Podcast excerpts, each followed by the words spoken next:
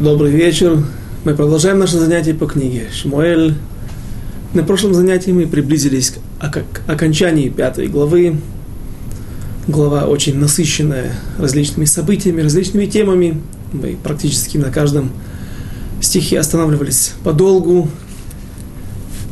И на прошлом занятии мы успели подойти к месту, когда Давид, разбив филистимлян в первом сражении, для него это было не первое сражение с филистимлянами, потому что во времена, когда он был главнокоманд, главнокомандующим всех израильских войск, будучи зятем своего,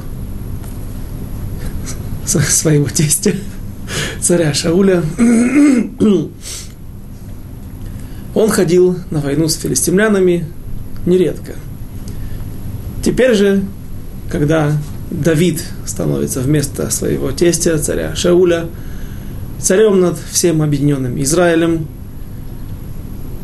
И когда Давид, проведя несколько войн с различными врагами или соперниками на севере, на западе, когда он захватывает, после того, как Давид захватывает крепость Ивус, которая находилась на территории современного Иерусалима и древнего Иерусалима, и Давид освобождает эту территорию от присутствия там не евреев, или точнее распространяет свое влияние, почему я исправляюсь, потому что потом в конце книги Шмуэль Бет, когда Давиду откроется в виде пророчества, когда он видит ангела, который стоит над тем местом, где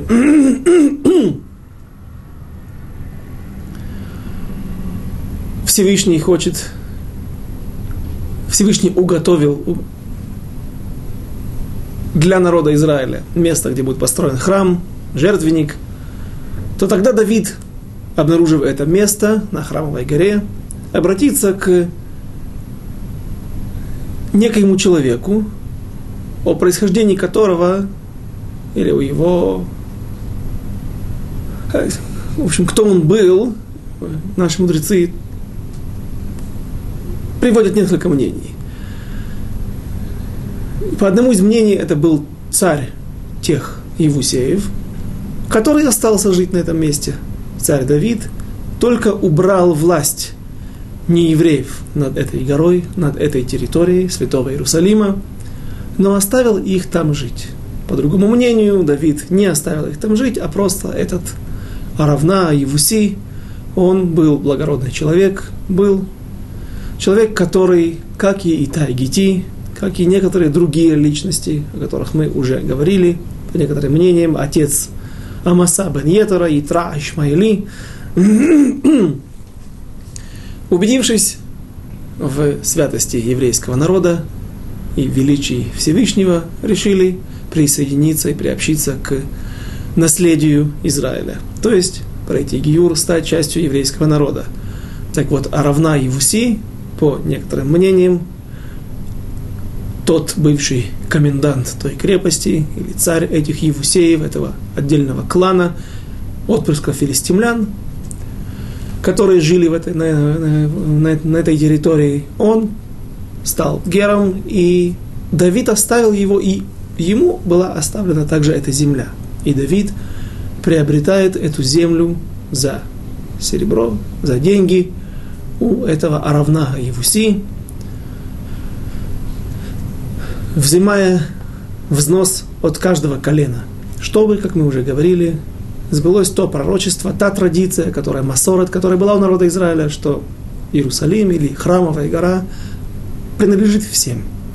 Ни колену Иуды, ни колену Бениамина, ни какому другому колену, а весь еврейский народ имеет право на эту святую землю – внутри Иерусалима. И вот когда Давид убирает власть Евусеев с территории Иерусалима, тогда филистимляне приходят войной, и первое сражение мы рассмотрели. Давид побеждает, идя в лобовую атаку, разбивает филистимлян, но не гонит их, не преследует за ними, не преследует их и не наносит им сокрушительные удары о, и, об Итай Гити, Итай Гитиянин, мы также говорили, что он также перешел с отрядом в 600 человек на сторону Давида. И теперь филистимляне возвращаются. Возвращаются для того, чтобы взять матч-реванш. Для того, чтобы отомстить Давиду и попытаться вытеснить его с этого места, которое всегда принадлежало филистимлянам. И вот давайте прочтем последние несколько стихов в пятой главе. Стих 22. Вайосифу от плештим лаалот вайначу беэмек Рефаим. И опять выступили филистимляне, расположились в долине Рефаим. Мы говорили, что это территория современной, современного района, там, где арабское название Бака, недалеко от Машева Германит, немецкое поселение. И место это называлось Эмик Рефаим, долина привидений, потому что в этом месте так, такое объяснение я слышал – бывают густые туманы, и иногда это пугает людей, это похоже на привидение. И вот филистимляне вновь приходят в Эмик Рафаим, где они потерпели первое поражение, и Давид вновь, как и полагается, как и принято у него, спрашивает, вопрошает Всевышнего через Урим Ветумим. Стих 23. «Ваишаль Давид Баашем вайоймерло, ויאמר לא תעלה הסב אל אחריהם ובאת להם ממול בחיים. И опять выступили филисти... И, извините, вопросил Давид Господа, и он сказал, не выступай.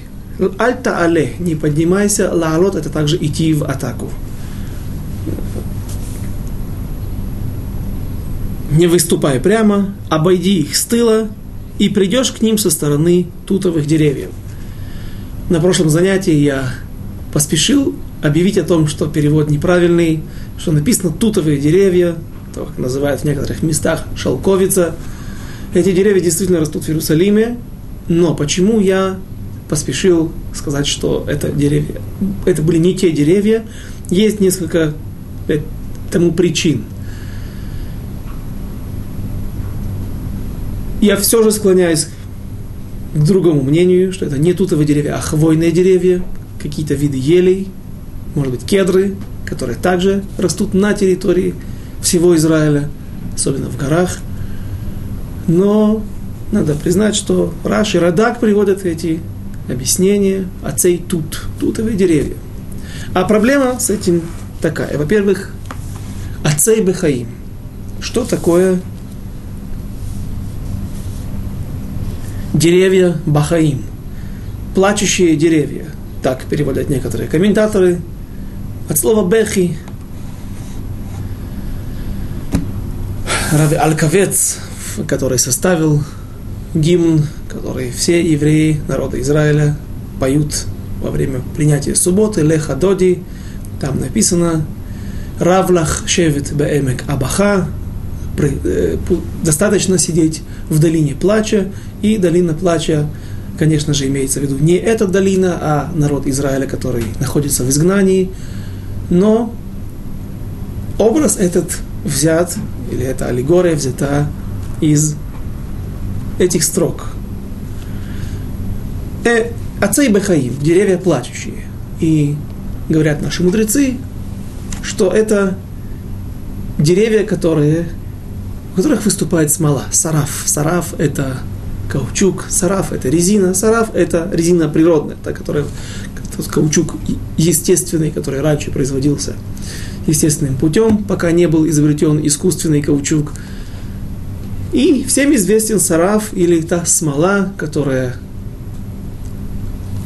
вытекает или сочится из ран отрубленных ветвей хвойных деревьев – деготь, который производят из них. И все, может быть, помнят, тот, кто жил на территории Советского Союза, в более южных, теплых местах, странах, все знают, что вишневые деревья также часто на них можно найти прозрачную смолу иногда, слегка желтоватую, как правило, прозрачную смолу, которая вытекает, сочится, а потом застывает большими э, полу, пол, полуокружностями, и если ее помыть, то дети ее называли мастик, резинка, жевательная резинка. Дети часто жевали ее, и я помню этот вкус, безвкусный.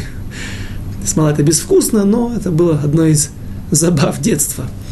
И здесь, конечно же, не идет речь о дувдевании, о вишневых деревьях, а, скорее всего, о хвойных деревьях, из которых сочится смола. И вот эта смола, капая, падая вниз с этих ветвей, с деревьев, с ран этих деревьев, она и создает то впечатление, как будто бы деревья плачут. Это первое объяснение, ибо я также хорошо знаком с тутовым деревом, тутовником, шелковицей, и, насколько мне известно, насколько я помню, ничего с нее никогда не капает. Вторая причина – это мидраж, который объясняет, что же произошло здесь с Давидом. И для этого сначала мы прочтем весь мидраж, не для того, не только для того, чтобы э, привести доказательства в сторону того, что это были хвойные деревья, а прежде всего для того, чтобы объяснить пшат. Смысл, что же здесь сейчас произошло. Во-первых, нужно привести мнение Мальбима, объяснение Мальбима, которое говорит, что сейчас Всевышний приказал Давиду обойти с тыла врагов, по причине очень понятной тактика военных действий. Когда впервые, в первом сражении, филистимляне не были знакомы еще с Давидом как царем всего Израиля объединенного, они думают, что собравшись огромными силами, они смогут подавить израильтян, как это им, к сожалению, нередко удавалось до последнего времени. Удавалось достаточно часто. Давид разбивает их не без помощи Всевышнего, но Теперь филистимляне, придя второй раз, поднимаясь второй раз против Давида, а есть объяснение, что, которое говорит, что это было сию, в, в, в том же э, продолжении тех же событий. Давид, может быть, потому что Всевышний не приказал ему это сделать, может быть, по каким-то другим причинам э, в состоянии эйфории, что после легкой или нелегкой, но ошеломляющей победы над врагом, он оставил преследование и не гнал их, и филистимляне тут же воясфу, кто-то пытается доказать это из слов, некоторые из комментаторов воясфу, и усилили, собрались они, собрались с духом, силами, и вновь тут же идут в контратаку на Давида, тут же собрались на бой. По-простому, большинство комментаторов говорят, что взяло время. Прошло какое-то время, когда они смогли мобилизировать новые силы, заказать новых воинов, может быть, легионеров из соседних государств, из кнанейских народов, которые жили и населяли святую землю. В некоторых местах еще были очаги сопротивления эмурийцев, наанейцев других. И теперь филистимляне приходят спустя какое-то время, небольшое время, для того, чтобы взять матч-реванш у Давида. И После того, как мы привели объяснение Мальбима, что Всевышний говорит, обойди их с тыла, потому что они сейчас готовы, они наверняка уже на чеку, они наверняка свой лагерь обороняют, поставили каких-то нарочных, и ты не сможешь подойти незаметно, или твоя атака не будет внезапной. Они готовы к твоему нападению. Поэтому нужно изменить тактику действий. Но есть и другое объяснение, которое говорит так. Есть мидраж, который находится, как я, кажется, в конце прошлого урока сказал об этом в, некоторых, во многих местах, и не везде он находится в полном, пол, э, не несет себе полную информацию, поэтому сделаем сбор, сбор, сборную из разных мест. Написано так в Мидраш, в одном Мидраше, не в Ялку Чимони, что когда Всевышний приказал пророку Шмуэлю, возьми как это корнеха, возьми свой рог. Отсюда напомним еще раз, некоторые уточняют, что рог именно тот рог, в котором специальный рог, сосуд, в котором был, был налит, было налито масло помазание, то, которое Маше сделал еще в пустыне, возьми свой рог, специальный рог, который ты получил по наследию и передавал потом всем, кто будет твоим духовным наследником, лидером народа Израиля, и иди помажь на престол нового человека, потому что я отверг царя Шауля. Это было после того, как царь Шауль не выполнил миссию уничтожения амаликитян. Написано в Мидраше, что пришли ангелы к, ко Всевышнему с, для того, чтобы протестовать с вопросом, что ты нашел в Давиде, что ты хочешь его помазать на престол, и чего нет в Шауле. Чем тебе не нравится Шауль? И мы помним также сомнение пророка Шмуэля, когда он, придя на в Бейтлехем, на то место, где жила, жила семья Ишая, отца Давида, и увидев первого старшего брата, он увидел, что он был очень богат, большой, очень крупный, высокий, как Шауль, и он сказал в сердцах, в душе, что есть в нем то, чего нет в царе Шауле. На это ответил ему Всевышний, перестань смотреть на, на людей глазами, то есть сравнивать их с Шаулем. Если Шауль высокий, так этот, если этот высокий, так и Шауль высокий, зачем убирать одного достойного человека и назначать другого? Когда он увидел Давида, то он испугался. Когда привели ему Давида из поля, из степей, где он пас стада свои, скот своего отца, то он увидел, что он адмони, весь красный. И первая мысль, которая проскочила в, в голове пророка Шмуэля – убийца. Убийца, как Исав, признак того, что человек этот будет проливать кровь. На это ответил ему Всевышний, ты прав, адмони, аваль яфе эйнаим. Красный, но с красивыми глазами. И Доршим трактуют наши мудрецы, что глаза это Сангедрин, так трактуется стих в Шира Ширим, песнь, песни царя Соломона.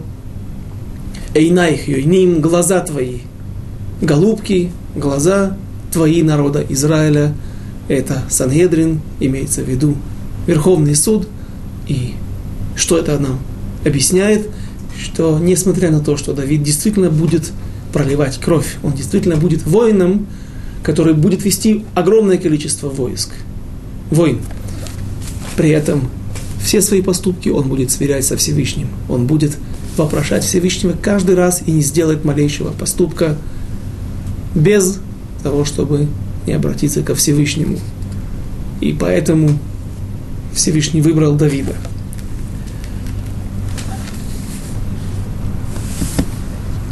Написано также, можно добавить здесь в другом Мидраше, что Давид, когда выходил против врагов, он становился жестким и жестоким, как кусок дерева. Без жалости, без малейших сомнений он нападал на врагов и крушил их.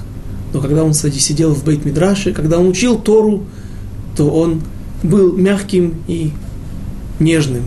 И это та способность, то есть он мог в себе включать те способности, те тхунот, качества, свойства, которые не были у царя Шауля. Царь Шауль был милосерден и был милосерден всегда, когда нужно было и когда не нужно было. И в нем сбылись те строки, когда говорят, что тот, кто милосерден над жестокими, в конце будет жесток над милосердными. И царь Шауль уничтожил город пророков Нов – город Коинов, первосвященников Нов. Здесь же написано так, в Ялкут, 142 ремез, намек, разбито там, главы называются намеки, написано так, сказал Всевышний Давиду, не атакуй, а подойди сзади, и нет у тебя права поднять на них, на филистимлян, руку, даже если будут близки к тебе – до тех пор, пока не увидишь верхушки деревьев колышутся. Здесь написано в наших стихах, 24 стих. «Ваеги бешамаха эт кол цаада бероша бехаим, аз техарац, ки аз яца ашем лефанех леакот». Только когда ты услышишь звук шагов. Каких шагов? Звук шагов ангелов. То есть Давид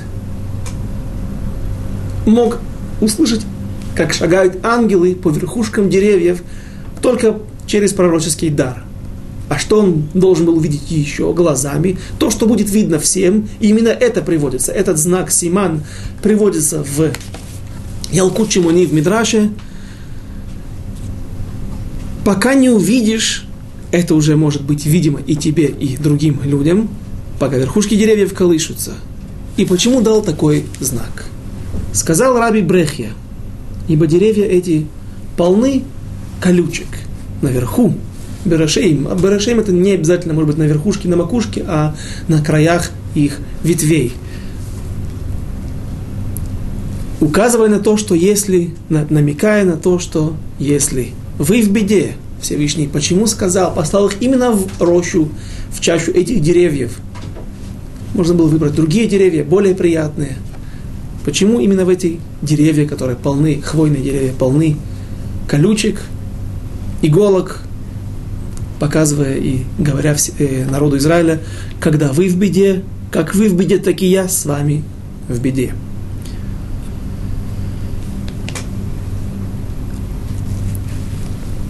По этой же причине Моше Рабейну, когда находится в пустыне, и погнал он, написано, погнал он туда, в пустыню, к Синайской горе свой скот, и скот, точнее, своего тестя Ятро, и увидел он, как терновый куст горит и не сгорает.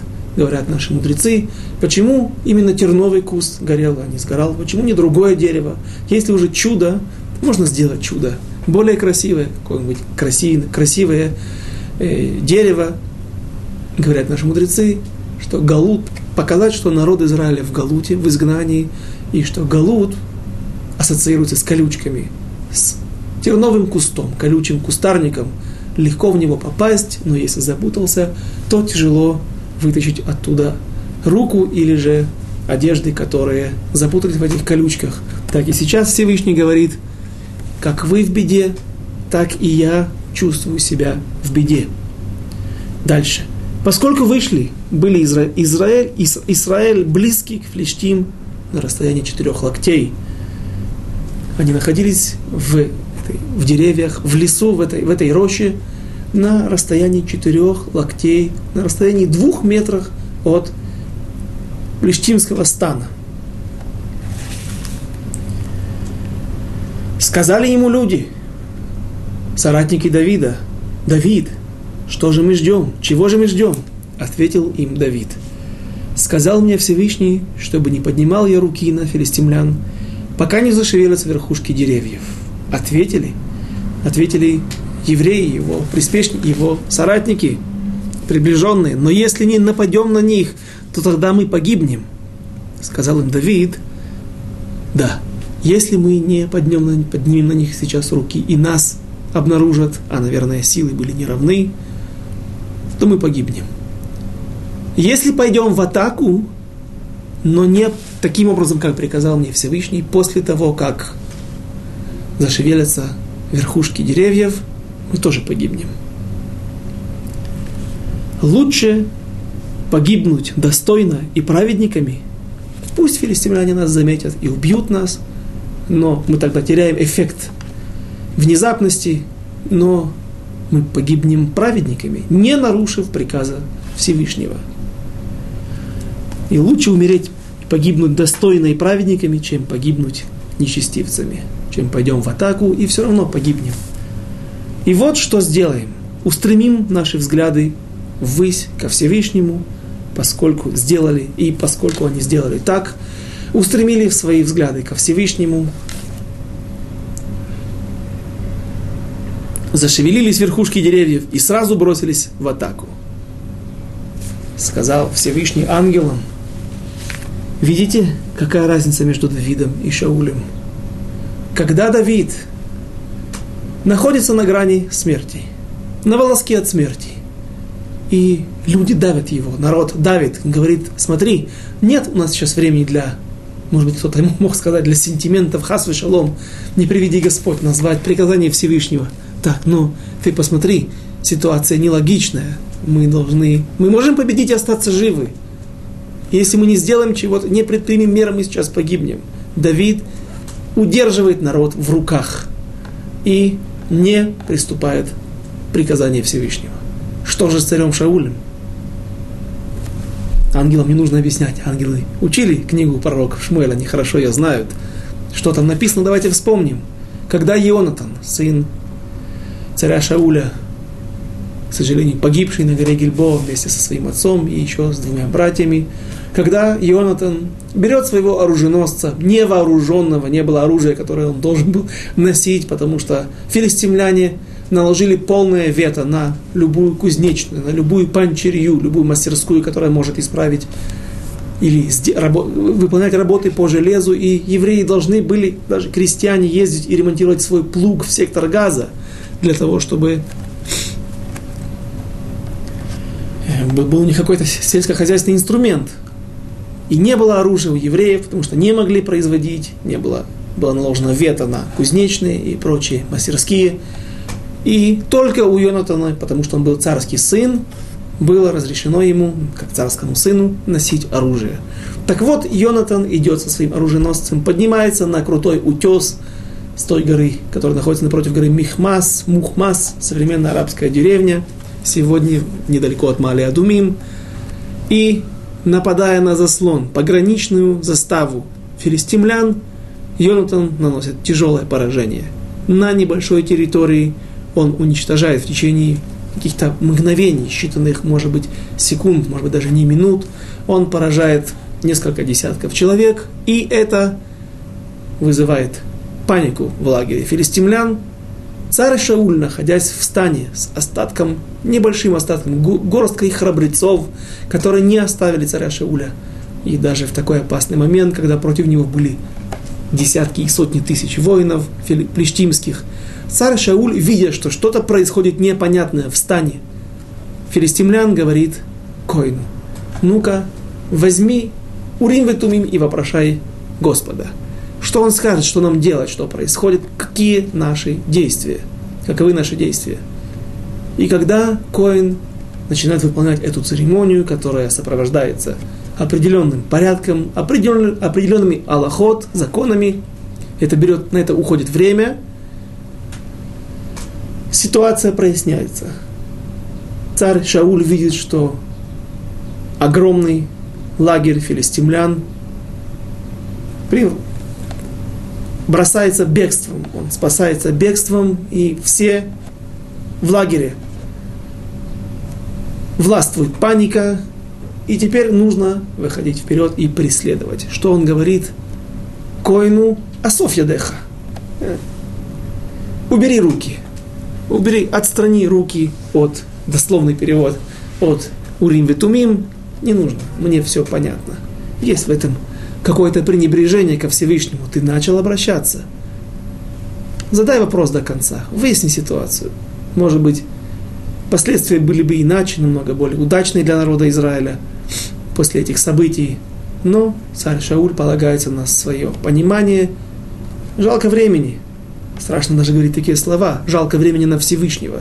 Все понятно. Нужно вынимать меч из ножен и преследовать филистимлян, потому что понятно, что когда будет такое бегство, то евреи, пусть наш стан маленький, всего в 600 человек, но скоро вы, выползут из нор, из пещер, из своих укрытий те евреи, которые оставили царя Шауля, и наше преследование превратится в, в огромный поток, и мы сможем добить филистимлян.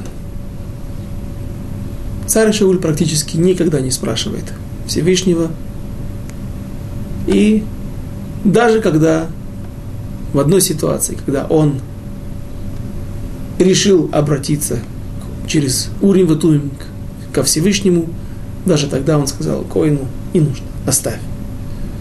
Это и есть разница между Давидом и Шаулем.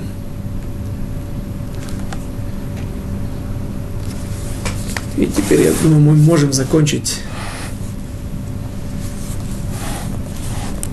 пятую главу, второе поражение филистимлян, вторая победа Давида над филистимлянами, стих 24, давайте мы его один раз прочли, не, не до конца перевели.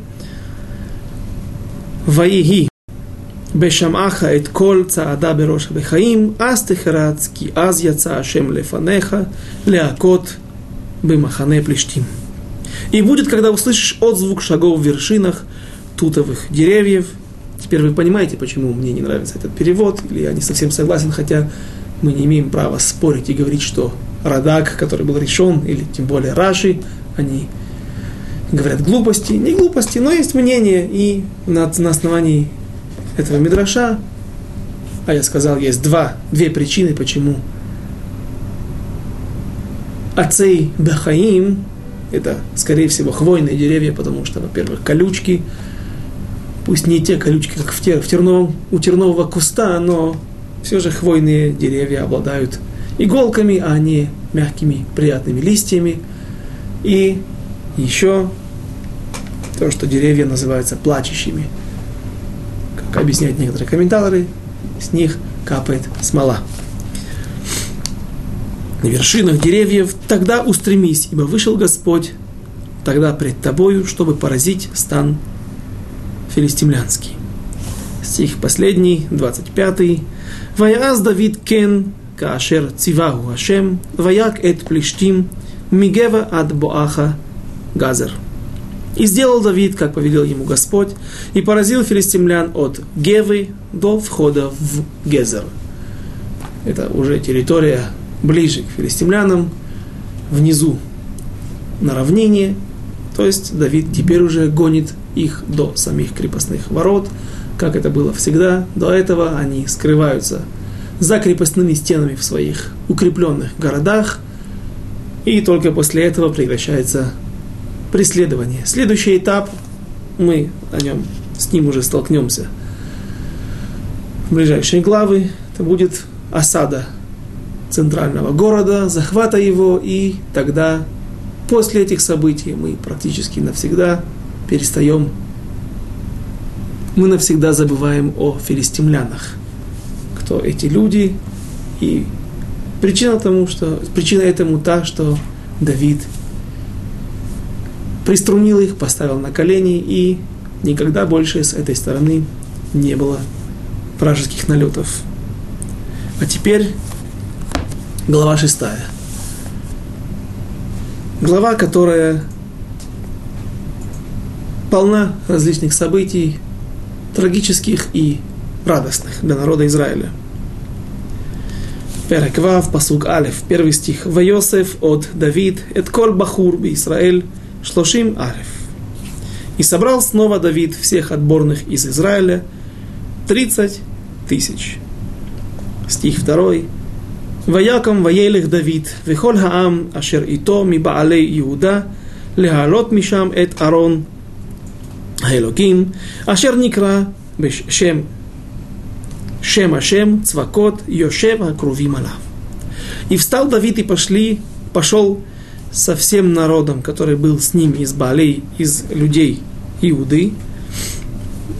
Здесь пишут Балей Иуда как э, какое-то личное имя какого-то места. Балей Иуда, и, и, иудеи, его соплеменники, его представители его колена, чтобы перенести оттуда ковчег Божий, который назван имени Всевышнего Цвакота, Всевышнего воинств, обитающего между Крувим. Как всегда, или почти, как всегда, особенно в последних главах, мы прибегаем к помощи, к сравнению глав между параллельных глав книги Шмуэля и Аймим, летописи былых дней. И вот 13 глава в Диврей Аямим, в первой части Диврей Аямим, которая соответствует нашей главе в книге Шмуэль, она занимается этими же событиями, и здесь есть, как всегда, небольшие отклонения, которые требуют объяснения, небольшие расхождения. И советовался Давид с тысячи начальниками, начало 13 главы, сотенниками, сотниками, со всеми предводителями, и сказал Давид всему собранию израильтян. Обратите внимание, там сначала 30 тысяч, непонятно кто они из всего Израиля. Из колена Иуды можно сказать так, как написано в книге Шмуэль, стихи, которые мы сейчас прочитали. Сначала было 30 тысяч, и кто эти были ребята? Там написано Бахур. Бахур это юноши. Мы сейчас увидим, что это не так. 30 тысяч Бахур, и пошел он со своими Бали Иуда, со своими соплеменниками из колена Иуды, для того, чтобы переносить ковчег. Здесь написано иначе. И сказал Давид всему собранию израильтян, если угодно вам, и если от Господа Бога нашего это, это избавление от филистимлян, победа над ними, захват святого Иерусалима, пошлем повсюду к братьям нашим, оставшимся во всех частях Израиля, а с ними к священникам и левитам, в города с открытыми местностями, и пусть они соберутся к нам. И перенесем ковчег Бога нашего к себе, потому, потому что не обращались к нему в дни Шауля. Здесь написаны слова, ибо никто не обращался к этому, к чему. Никто не пытался сделать этот перенос ковчега из Кирьят Ярим в Иерусалим, потому что были разные причины. Несколько причин. Во-первых, не был захвачен Иерусалим. Во-вторых, никто не искал, никто не пытался это сделать. Дело в том, что ковчег завета, после того, как он попадает к филистимлянам в руки, после того, как евреи были разбиты филистимлянами в одной из войн, Голиат захватывает ковчег завета, Арон Акойдеш, Иш Беньямин, человек из колена Беньяминянин, как нам уже известно, это будущий царь Шауль, выхватывает из рук этого монстра скрижали завета и приносит их в Шило. Где были скрижали завета? Есть, как всегда, несколько мнений, но известно, что после того, как храм, переносной храм, временный храм в городе Шило был разрушен филистимлянами, его место было в Нове. Нов Ир Акуани. Нов город Коинов. Там находилась, там находился весь Мешкан. После того, как филистимляне спустя 7 месяцев тяжелейших эпидемий и различных нашествий, которые, болезней, которые постигали, настигали их землю, их народ, потери в урожае, потери прежде всего в людях, они отпускают. Аарон отправляет его с почестями обратно в землю Израиля.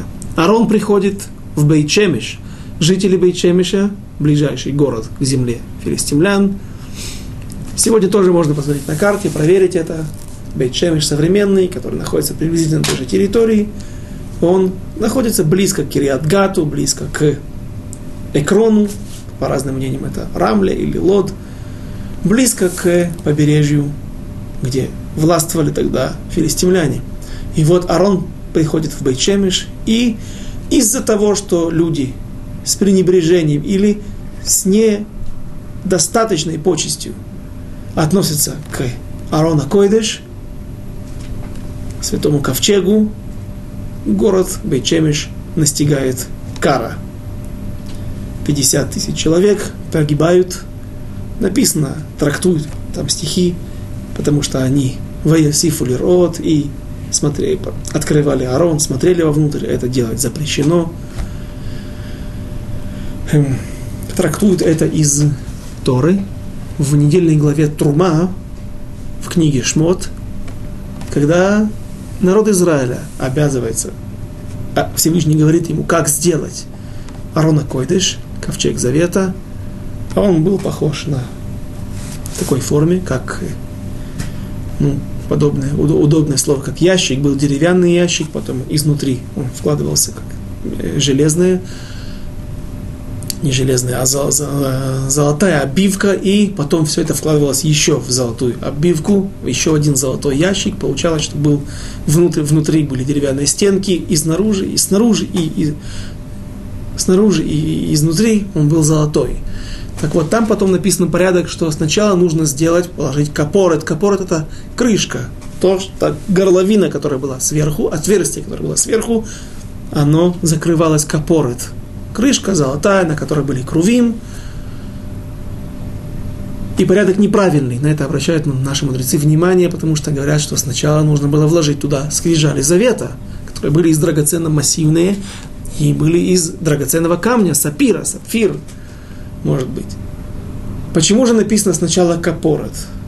Говорят наши мудрецы, для того, чтобы намекнуть нам на то, что никто не имеет права смотреть на скрижали завета и то, что находится внутри Арона. И поэтому действительно сначала надевали крышку. После этого, капорет. После этого подходили четыре левита.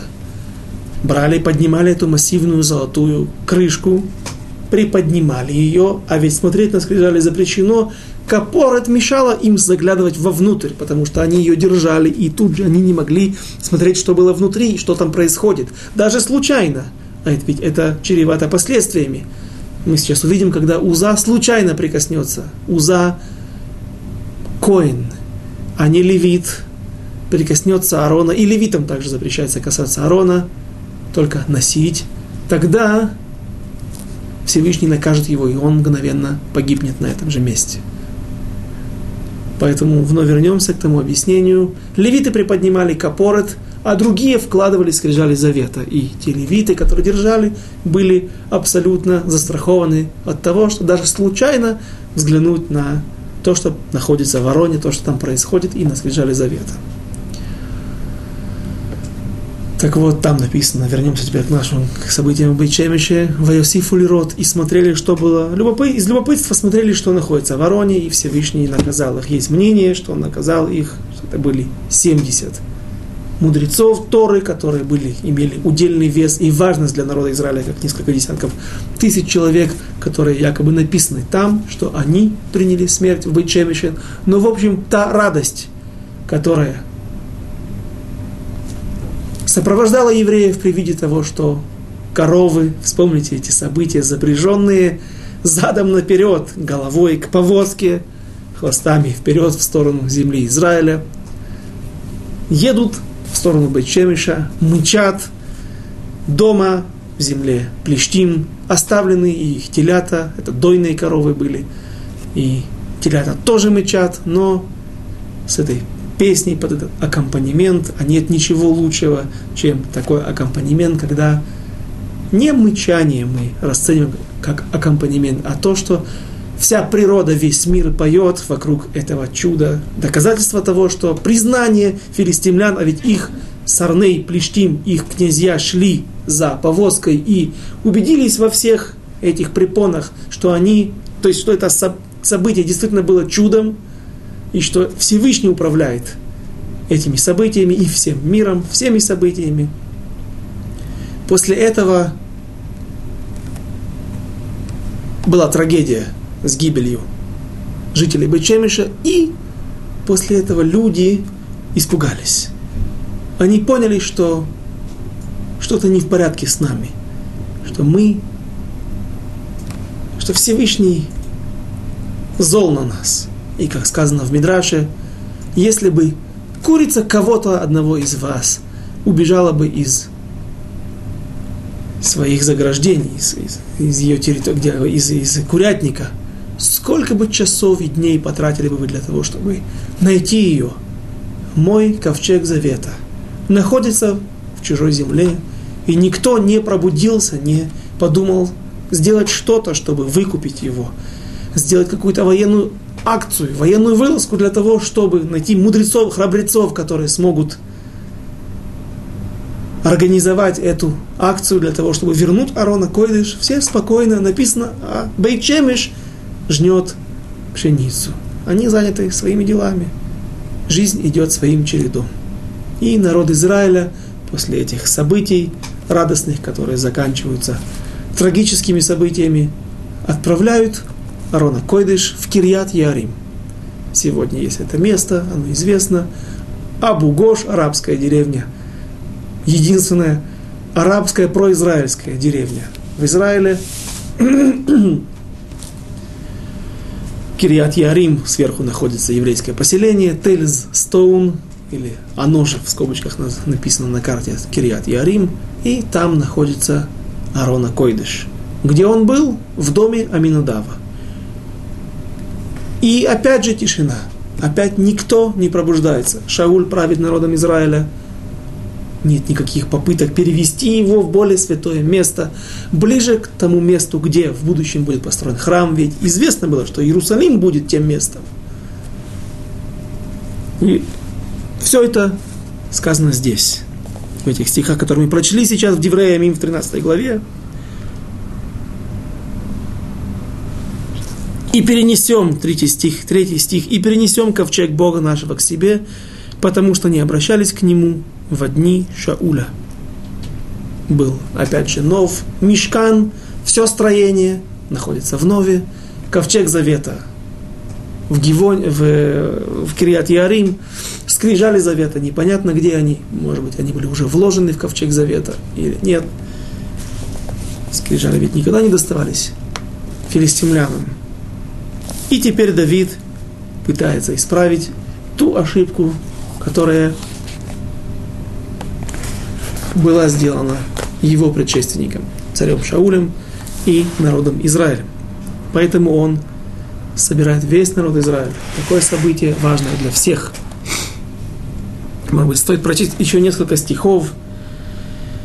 Стих четвертый. «И решила все собрание сделать так, ибо правильно дело это в глазах всего народа. И собрал Давид всех израильтян от Шихора египетского, наверное, как где-то люди жили на территории Синайского полуострова.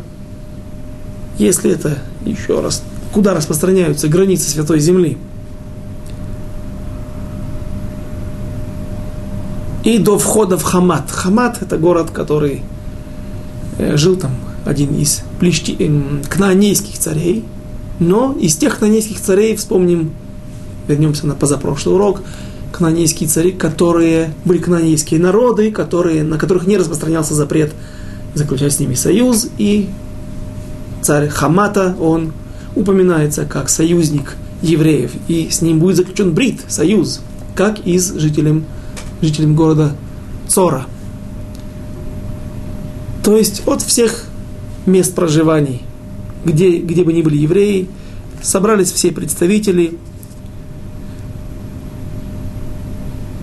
И взошел Давид и весь Израиль в Баалу, в Кирьят Ярим, что в Иудее, чтобы поднять оттуда ковчег Бога Господня, Бога Господа все могущего, восседающего, извините, на Керувим, чьим именем назван он ковчег, и поставили ковчег Божий в новую повозку, на новую повозку, и повезли из дома Авинадава, а Уза и Ахьо, сыновья Авинадава, вели повозку, а Давид и весь Израиль веселились перед Господом изо всей силы, с песнями, с кинорами, струнными инструментами, сегодня принято называть скрипку кинор, и с арфами, и с тимпанами, это какие-то бубны, ударные инструменты, и с цимбалами, цимбалы, то ударный струнный инструмент, если я не ошибаюсь, на Украине распространено, распространено этот почему на ударных на струны натянуты толстые струны, как в пианино, но сидит ударник,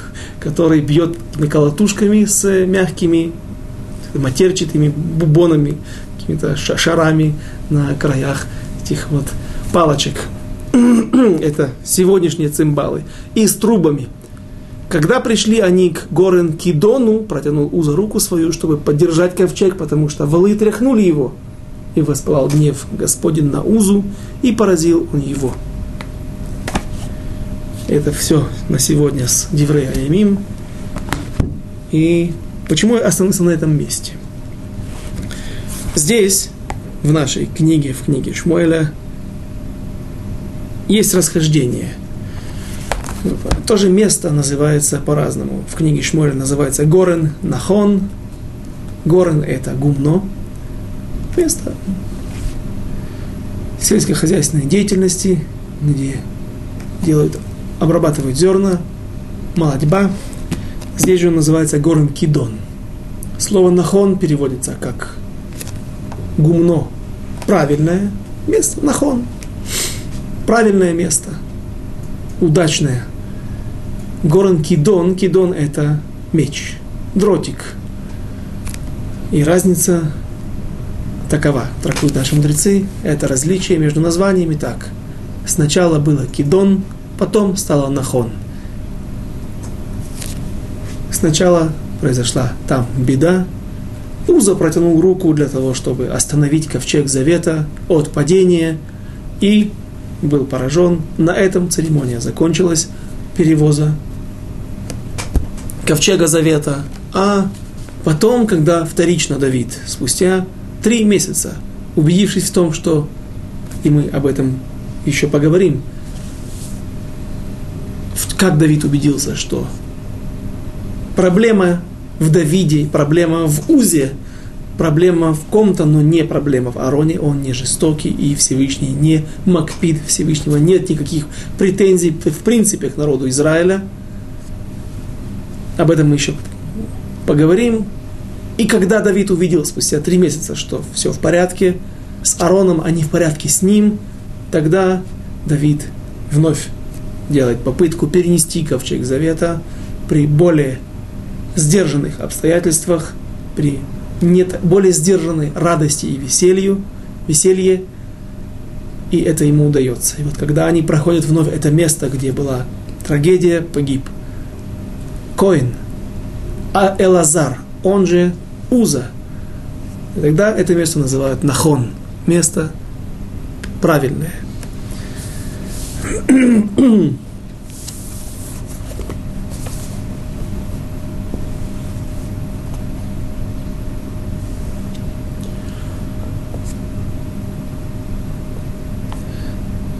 Уза в других местах называется Элазар, сын Авинадава, он был, он же и есть.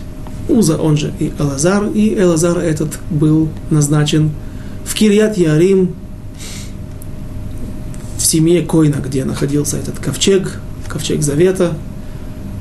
Он ухаживал, как можно сказать, ухаживал, он прибирал там, подметал, подме... и зажигал свечу утром и вечером, трактует стихи из Торы.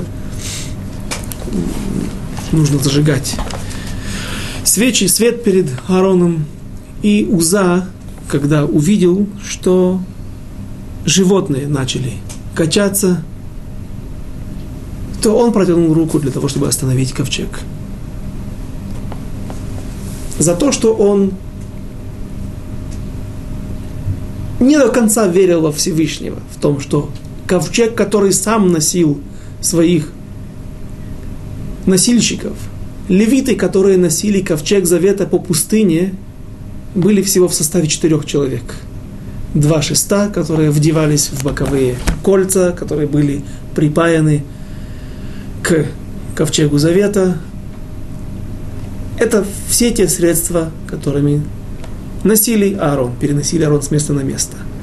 И несложно взять в недельной главе Трума в книге Шмот размеры этого Аарона, его высота, ширина, глубина, длина, полтора локтя высота, полтора локтя ширина, два с половиной локтя, кажется.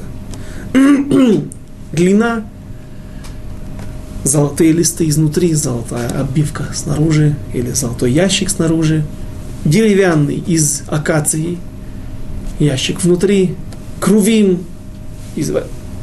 скрижали завета, все это доходило до веса нескольких, нескольких тонн.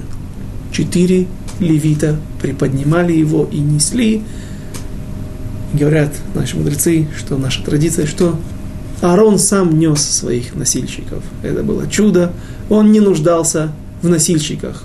Просто в этом мире – Всевышний старается все сделать более природным путем, если есть возможность уменьшить какой-то внешний вид, внешнее проявление или внешнее ощущение, что это чудо, Всевышний уменьшает. Во время потопа было так плохо, что даже чертям, каким-то духовным субстанциям из потустороннего мира, даже им было худо. Весь мир бушует, вода кипит. Как же, ну а как же с, с ковчегом, как же с, с Ноев ковчег? Есть смола, снизу промазана смола, все кипит вокруг. Духовным чертям плохо, есть ковчег. Смола сделана. Для того, все должно быть природным путем. И смола, и железо не могло бы помочь, если бы Всевышний не сохранил этот Ноев ковчег. Но так всегда Всевышний пытается уменьшить чудо. И стихи, так говорит Рамбан, это правило, также нужно трактовать сначала по-простому, если же нет возможности, то чудо. И вот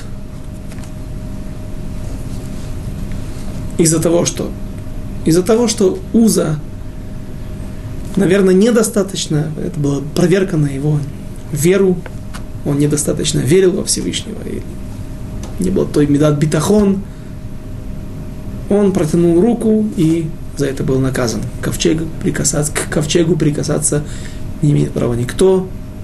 Если его и несли, то только левиты, а Уза был коин. Следующее, на следующем занятии, наше время сейчас подошло к концу, на следующем занятии мы рассмотрим, как поступает Давид, прекращает ли он эту церемонию или нет. Мы уже сказали, что да. Причиной, почему произошло это несчастье. У Узы, у Элиезера, Элазара была своя причина, за что был наказан Давид, весь народ Израиля, что вся эта церемония прекратилась, была прервана так – страшно. И то, как Давид после этого сможет, да, перенести ковчег завета в Иерусалим, и его также столкновение, его спор, спор не просто с женой, спор с дочерью царя Шауля, с женой Давида, но дочерью царя Шауля, я это подчеркиваю преднамеренно, после того, как она его видит, как это показалось ей, в непристойном виде, недостойном поведении царя. Об этом мы поговорим на следующем занятии. До свидания, до следующих встреч.